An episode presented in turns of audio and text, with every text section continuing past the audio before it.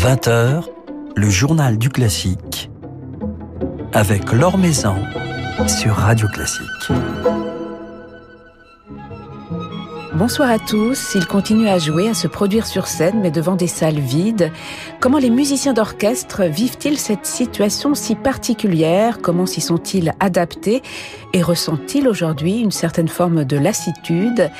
Telles sont les questions que nous aborderons ce soir avec notre invité Giovanni Radivo, premier violon de l'Orchestre national de Lyon, que nous retrouverons juste après en concert avec ses collègues et sous la direction de Jan Willem de Vrind dans le triple concerto de Beethoven. Avant cela, comme chaque soir, quelques nouvelles de l'actualité musicale développées par Philippe Gau sur le site de Radio Classique. Daniel Barenboim demande aux responsables politiques de redonner toute sa place à la culture.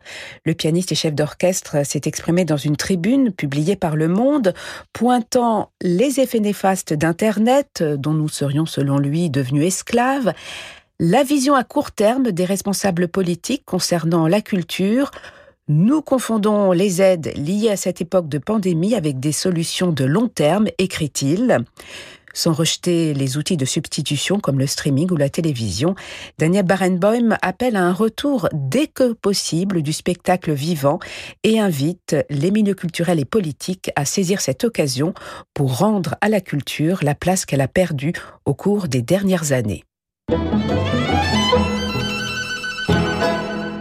L'Opéra national de Paris entre dans les EHPAD grâce à des casques de réalité virtuelle. Les résidents d'une quarantaine d'établissements d'hébergement pour personnes âgées dépendantes pourront ainsi visiter à distance le Palais Garnier ou l'Opéra de Bastille, s'immerger ainsi en 360 degrés, guidés par la déambulation poétique d'artistes dans les lieux. Ils pourront également découvrir les ballets Le Parc et Notre-Dame de Paris. Cela s'accompagnera d'actions de médiation avec des artistes de l'opéra dans les EHPAD. L'Orchestre national d'Île-de-France poursuit sa saison de concerts en ligne et se produira ainsi demain samedi à 20h30 à la Philharmonie de Paris sous la direction de son chef Kees Skellion avec en soliste la pianiste coréenne Yeol Hum-soon, lauréate du prestigieux concours Tchaïkovski de Moscou. Au programme de ce concert, le deuxième concerto de Rachmaninoff et puis la deuxième symphonie de Sibelius, un concert à savourer en direct ou en différé sur les sites Philharmonie Live et Ondif Live. Un petit coup d'œil sur l'actualité discographique marquée entre autres cette semaine par la publication sous le label Museau d'un bel album du pianiste Daniel Isoire. Daniel Isoire qui a choisi de rendre hommage à son père, André Isoire, l'un des plus grands organistes français, disparu en 2016, et cela en reprenant au piano des répertoires euh, que ce dernier chérissait, notamment l'œuvre de César Franck, dont André Isoire a enregistré l'intégrale en 1975 sur un cavaillé-colle. Alors Daniel Isoire, lui, est un spécialiste des pianos historiques, et c'est sur un Erard de 1875 qu'il a choisi d'enregistrer trois triptyques de César Franck, parmi lesquels le prélude fugue et variation, connu pour son célèbre et si touchant prélude.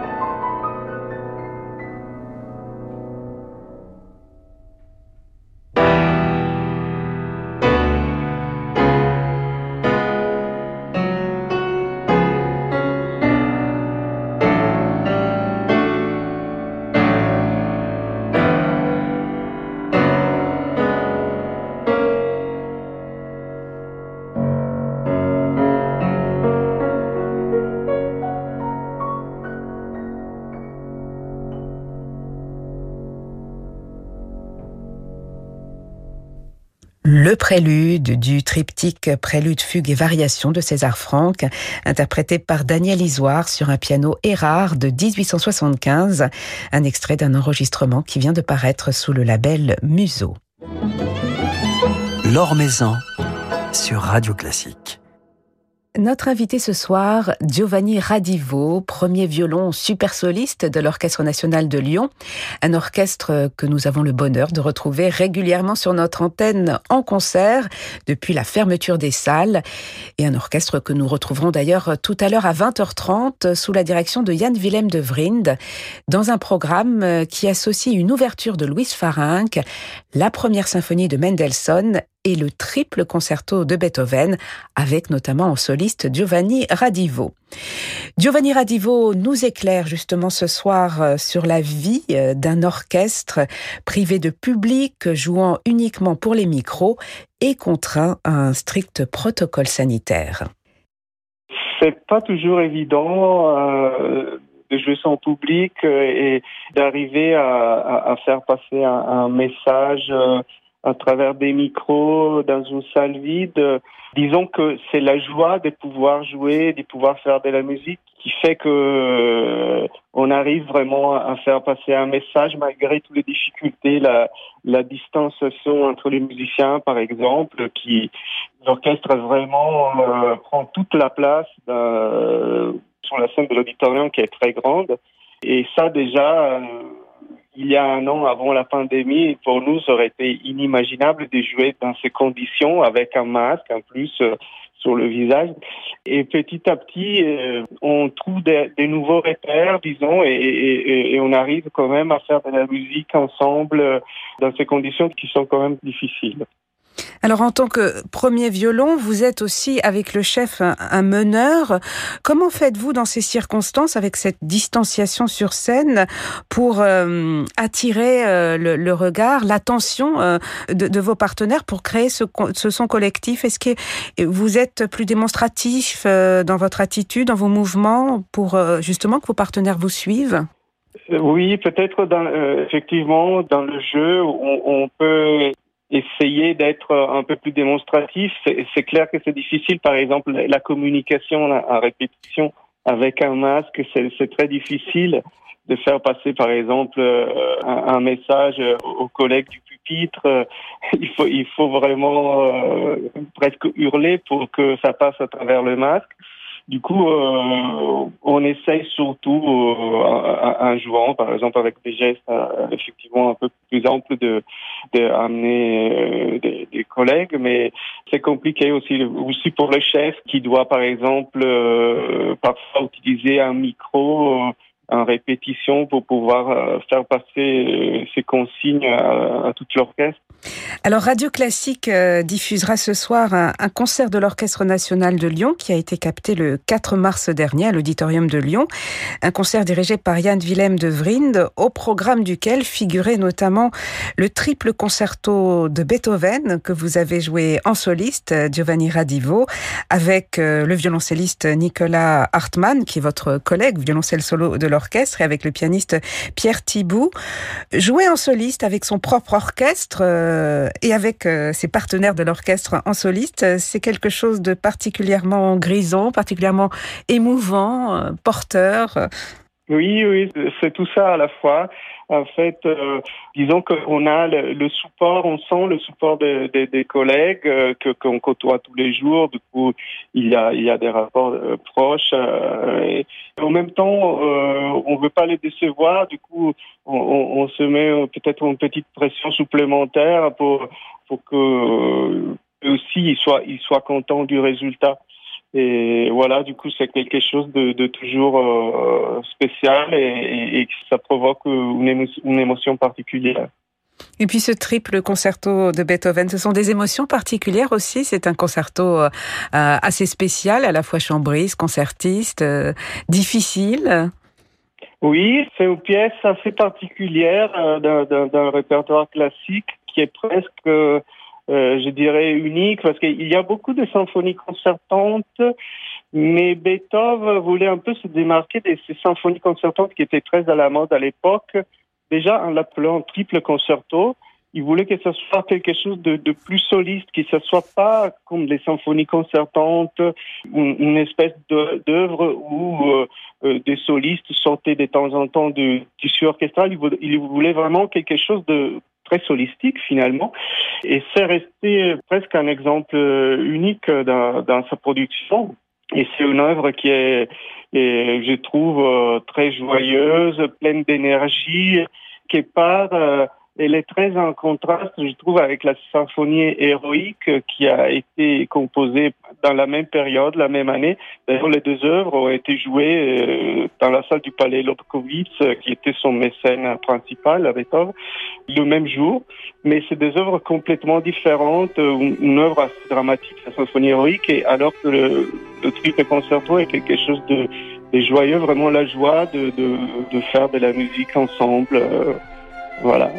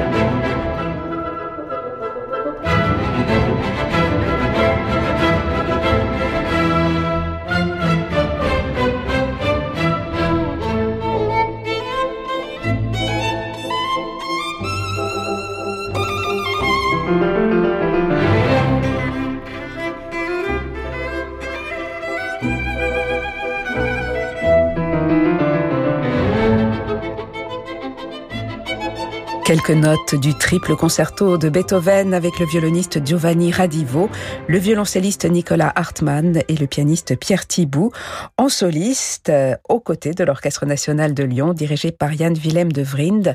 Un petit extrait d'un concert capté le 4 mars dernier à Lyon et que nous diffuserons à 20h30, donc dans quelques minutes sur Radio Classique. Alors l'Orchestre national de Lyon vient depuis le début de cette saison d'accueillir son nouveau directeur musical, Nikolai Schepp-Snyder. Ce dernier, qui était récemment notre invité dans le journal du classique, nous a confié son enthousiasme pour ce nouveau rôle et témoigné de son vif engagement. Comment les musiciens de l'orchestre vivent-ils cette nouvelle collaboration? On écoute Giovanni Radivo.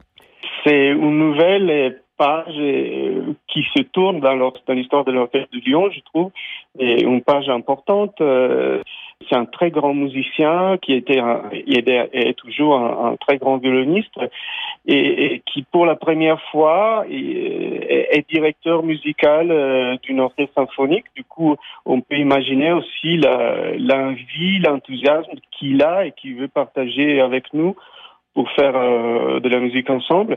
Et, ce qui me frappe toujours, c'est son engagement vraiment euh, total et, sans compromis pour essayer d'aller vraiment euh, au fond de chaque œuvre qu'il interprète, vraiment aller trouver le noyau originel de, de, chaque œuvre.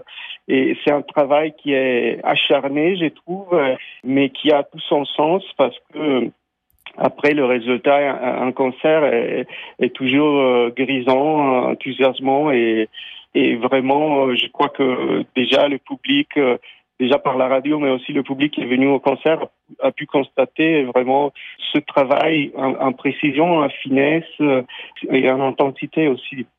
Et on espère que le public pourra revenir euh, le plus vite possible vous revoir euh, en concert, euh, puisque pour le moment, vous continuez à jouer dans des salles vides. Aline Samjiao, votre directrice générale, a exprimé récemment la lassitude du secteur musical et a appelé à la réouverture des salles dans la mesure où un protocole strict peut être mis en place, proposant même, par exemple, de commencer avec des concerts pour des petits groupes de public, comme les groupes de scolaires.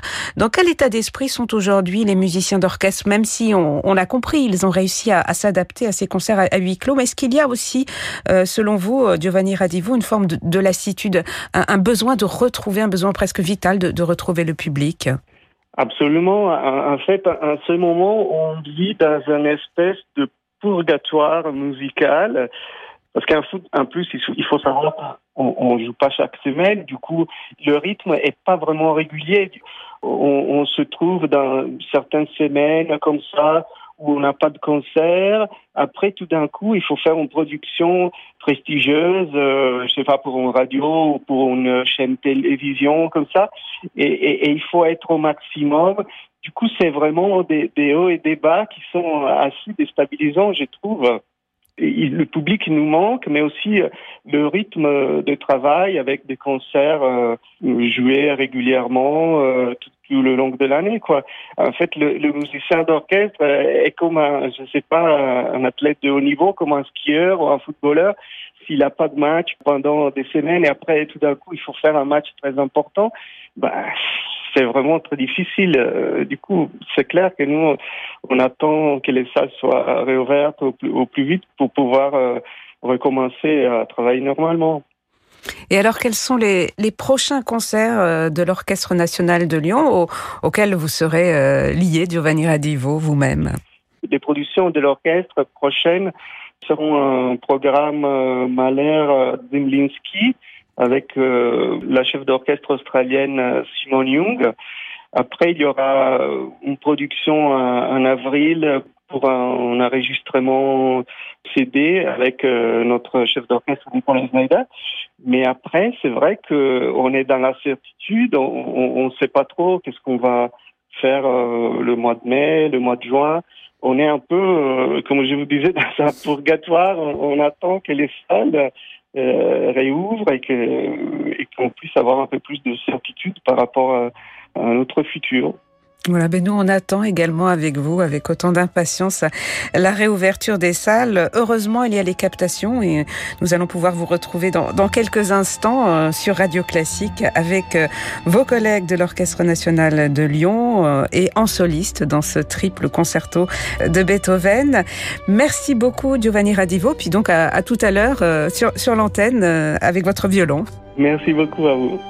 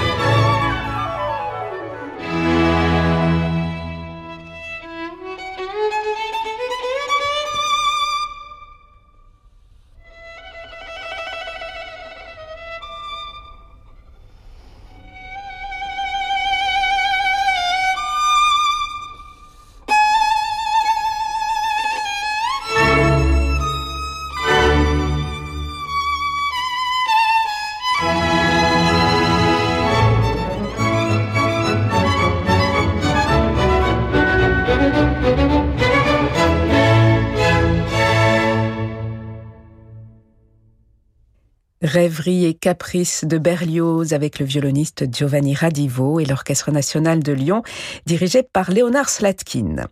Voilà, c'est la fin de ce journal du classique. Merci à Marie-Ange Carré pour sa réalisation. Lundi, nous serons en compagnie de la soprano Sandrine Pio et du chef d'orchestre Jean-François Verdier. Mais notre soirée se poursuit avec un concert, concert de l'Orchestre national de Lyon dirigé par Yann Willem de Vrine. Nous allons donc retrouver Giovanni Radivo qui sera l'un des solistes de ce concert. Concert que j'aurai donc le plaisir de vous présenter. À tout de suite.